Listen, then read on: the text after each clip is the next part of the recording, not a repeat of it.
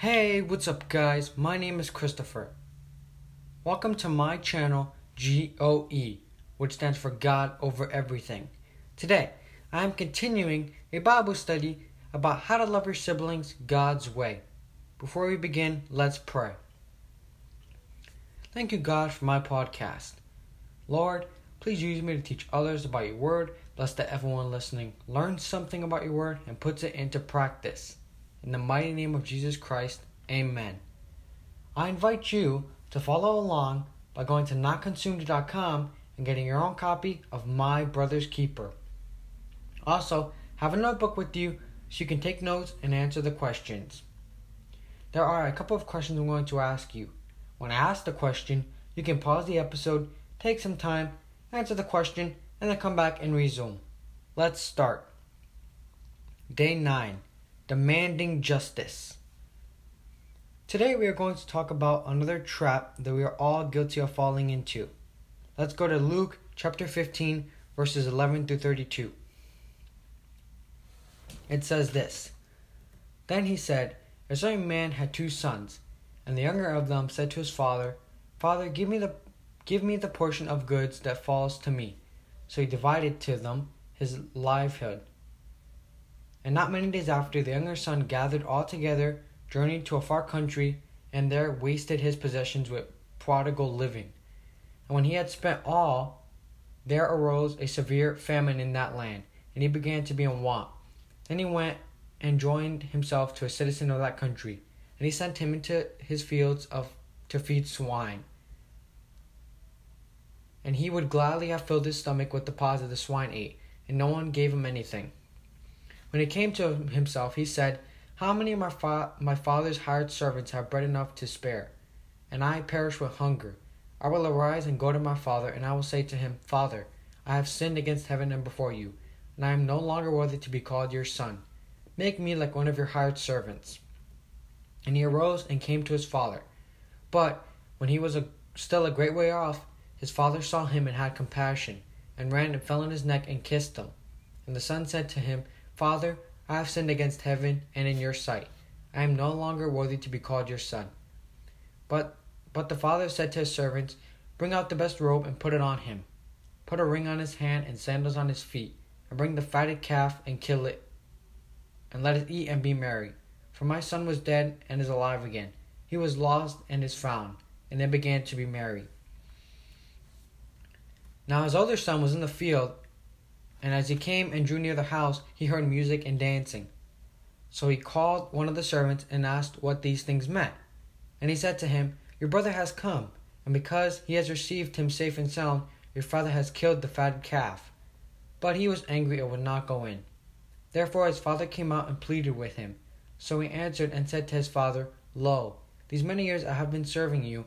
I never transgressed your commandment at any time, and yet you never gave me a young goat that I might make merry with my friends. But as soon as a son of yours came who has devoured your life livelihood with harlots, you killed the fatted calf for him.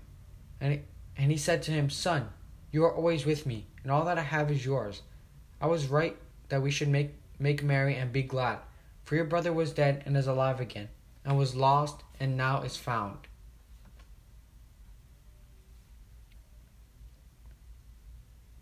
In your own words, write what the prodigal son did. Let's go ahead and go back to verses 25 through 32.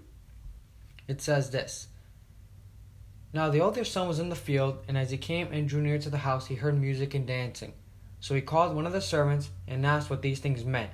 And he said to him, Your brother has come, and because he has received him safe and sound, your father has killed the fatted calf. But he was angry and would not go in. Therefore his father came out and pleaded with him. So he answered and said to his father, Lo, these many years I have been serving you. I never transgressed your commandment at any time, and yet you never gave me a young goat, that I may make merry with my friends. But as soon as this son of yours came, who has devoured your livelihood with harlots, you killed the fatted calf for him. And he said to him, Son, you are always with me, and all and all that I have is yours. I was right that we should make merry and be glad. For your brother was dead and is alive again, and was lost and is found. Here's question number one How did the brother feel about return of the prodigal son? I bet I bet you have felt that way too. In fact, you've probably said those infamous words, it's not fair, right?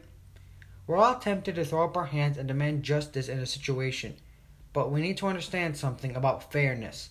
Oftentimes, the word fair is used to describe how we feel about something, rather than the actual facts about the event. Think about those times when you felt like something wasn't fair. Record how it made you feel.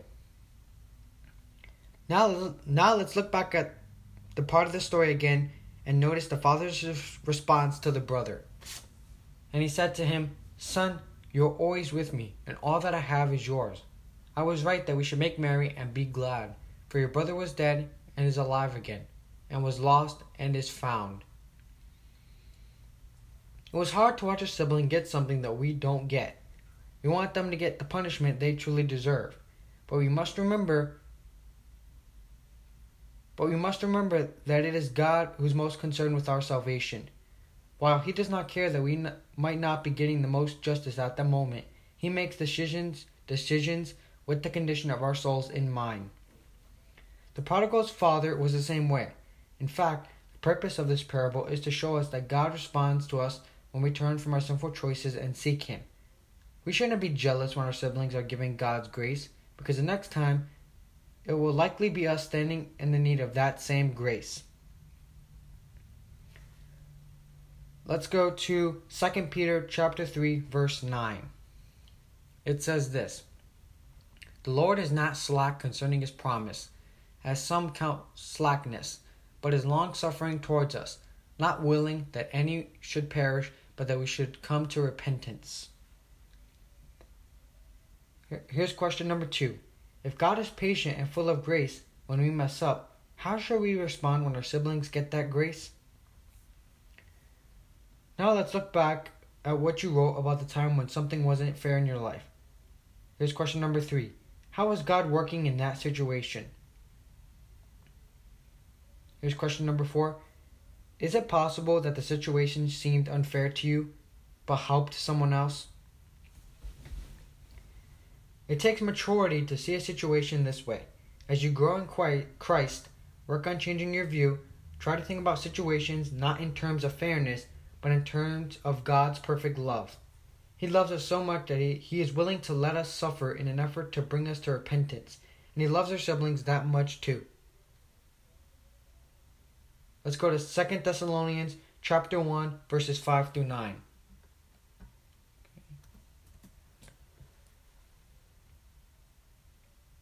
Here's question number three. If you had to use one word to describe God, God based on this passage, what would it be?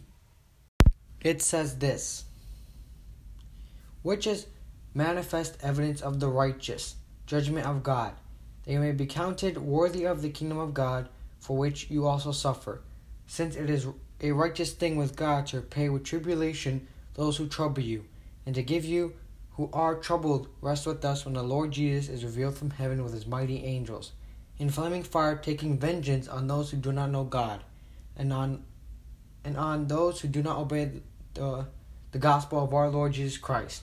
These shall be punished with everlasting destruction from the presence of the Lord and from the glory of his power. If you ever if you never understand it, the Bible promises that God is a just God. He always makes things right. And today with a prayer, thanking God for giving us all grace and asking Him to help you remember that He is always just. Let's do the final prayer. God, thank you for always giving me grace. Help me to remember that you are just. In the name of Jesus Christ, amen. Alright, guys, thanks for joining me. Join me next time for My Brother's Keeper, Day 10. Bye!